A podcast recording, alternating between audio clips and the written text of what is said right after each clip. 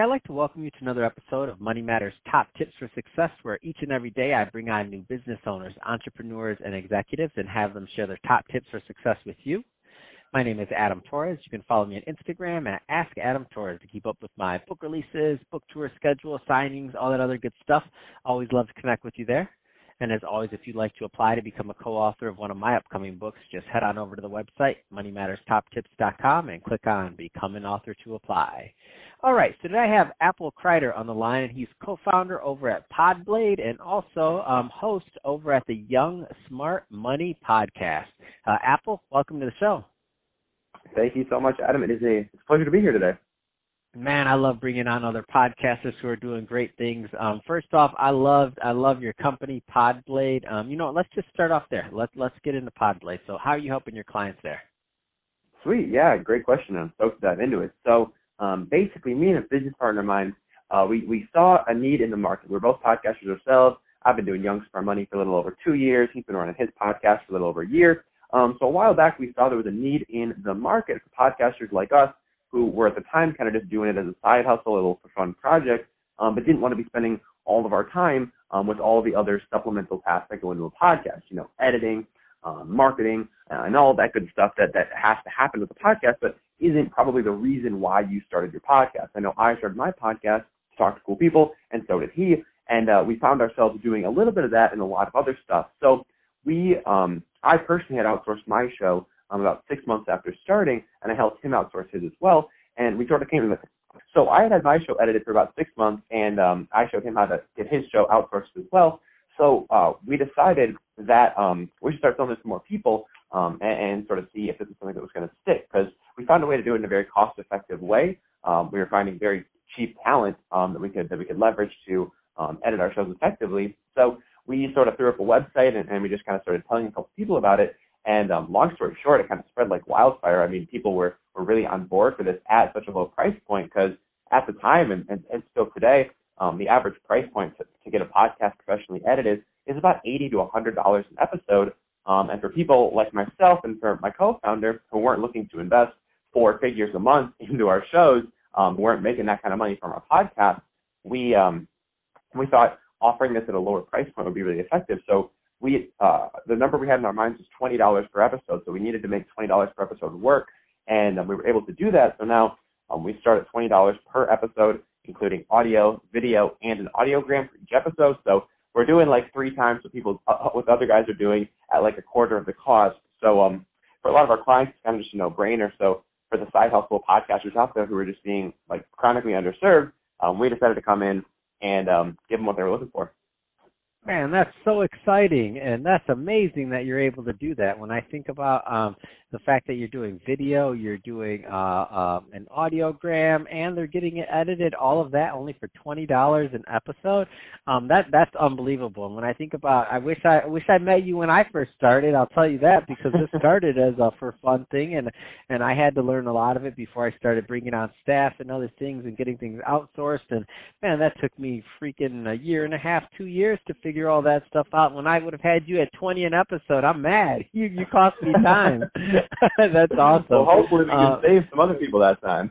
man, that's exciting. Um, let's get into your show. So, Young Smart Money. So, first off, uh, you said going on two years or over two years now of episodes. That's amazing.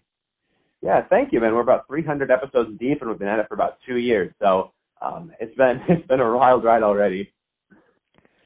So in terms of podcasting, I mean, you're you're being two years in. That makes you an old man, just so you know. Um, regardless of age, that means that means you're old school. Two years in. Um, that being said, where do you see this, and and the fact that you're working in the space in terms of having clients and offering a service in that space, where do you see podcasting going? Like, what does the future of podcasting look like to you? Yeah, I mean, to me, it seems like a, a lot of people are saying like, oh, podcasting is getting crowded, and uh, I mean, sure, as more people come out of the scene, there's more competition, but that that just leaves more room for for the, the the good ones to kind of rise to the top, you know, because at this point in time, I think it's only a little over 50% of Americans have ever even listened to a podcast. So there's still plenty of room for podcasts to grow in the future. There's still about one podcast every 2,000 YouTube channels.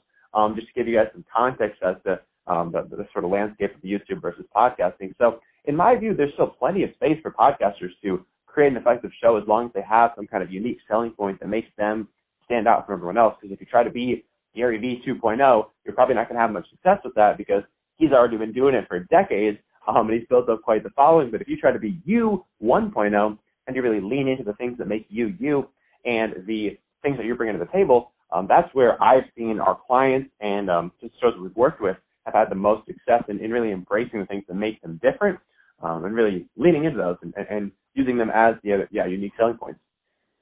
And I love that, and I love the thought process. And I always laugh when people say it's getting crowded, and I'm always like, yeah, you know, another another thing that doesn't make sense is you definitely don't need a website because there's too many of those out there. That's good. That's a pretty crowded. Oh yeah. Too, huh? we don't need who needs a website? You know how many of those there are out there? Are you kidding me? Oh my God. Why would you put up another website? There's a plenty of those already out there. it's ridiculous.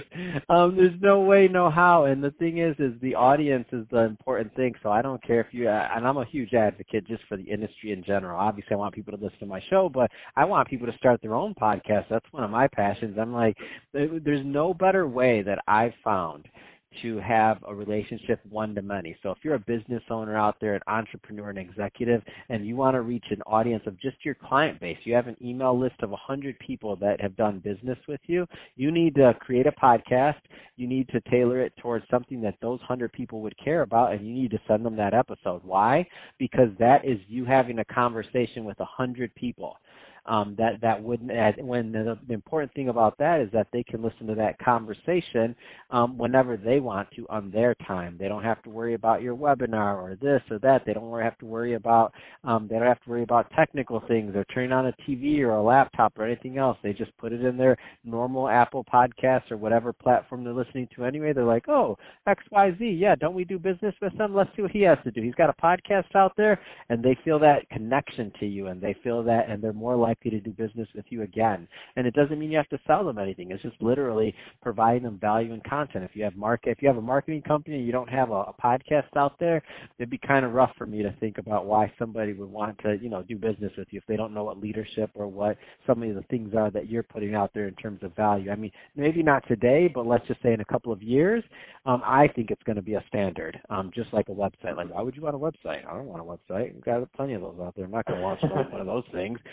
Competition there is for traffic on the web, on the internet? so, Oh, Apple, man, yeah. um, content on your show. I want people to go listen to this. Um, so, Young Smart Money. What kind of um, what kind of content can they expect when they go check you out?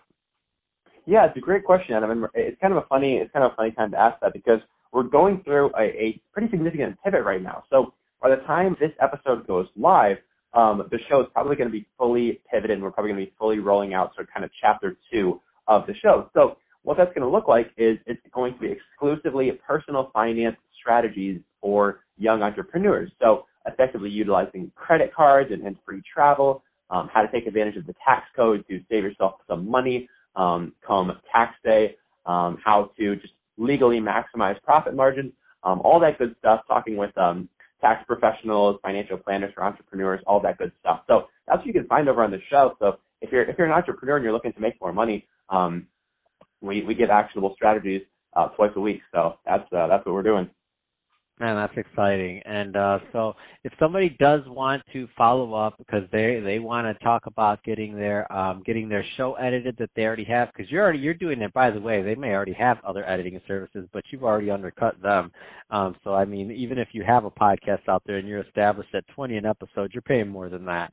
Um, so let uh, let's see. So, how do people follow up with you about Podblade, and uh, how do people listen to the podcast? Yeah, great question. So in terms of Podblade, um, you can just head over to podblade.com, kind of get the rundown um, and figure out if it's right for you. If it is, um, shoot me a message on any social media platform. If you search Apple Crider, Crider is C-R-I-D-E-R. Um, really anywhere. Instagram's good, LinkedIn's good, Facebook's fine. Um, but just shoot me a message on any of those platforms, and I will uh, get back to you and get you all set up. In terms of Young Smart Money, you can just go to youngsmartmoney.com. Keep it pretty simple. Um, you can listen there, or there'll be links to all the platforms we're on as well, or just search for it on uh, wherever you listen to podcasts, and you will be sure to find us. That's awesome. Well, hey, Apple, really appreciate you coming on the show today and sharing more about your background and all the great work you're doing over at Podblade to uh, to further the podcast industry. Love it, and uh, also congrats on the pivot and uh, and continuing the the uh, hustle on young smart money. And to the audience, as always, thank you for tuning in. Hope you got a lot of value out of this. If you did, don't forget to subscribe to the podcast, uh, leave me a review on the Apple iTunes Store, um, share this with your friends, your family, your coworkers. I mean, do all those great things we do to support our podcasters. I really do appreciate it. And Apple, thanks again for coming on. Adam, it was a total pleasure. Thanks for having me.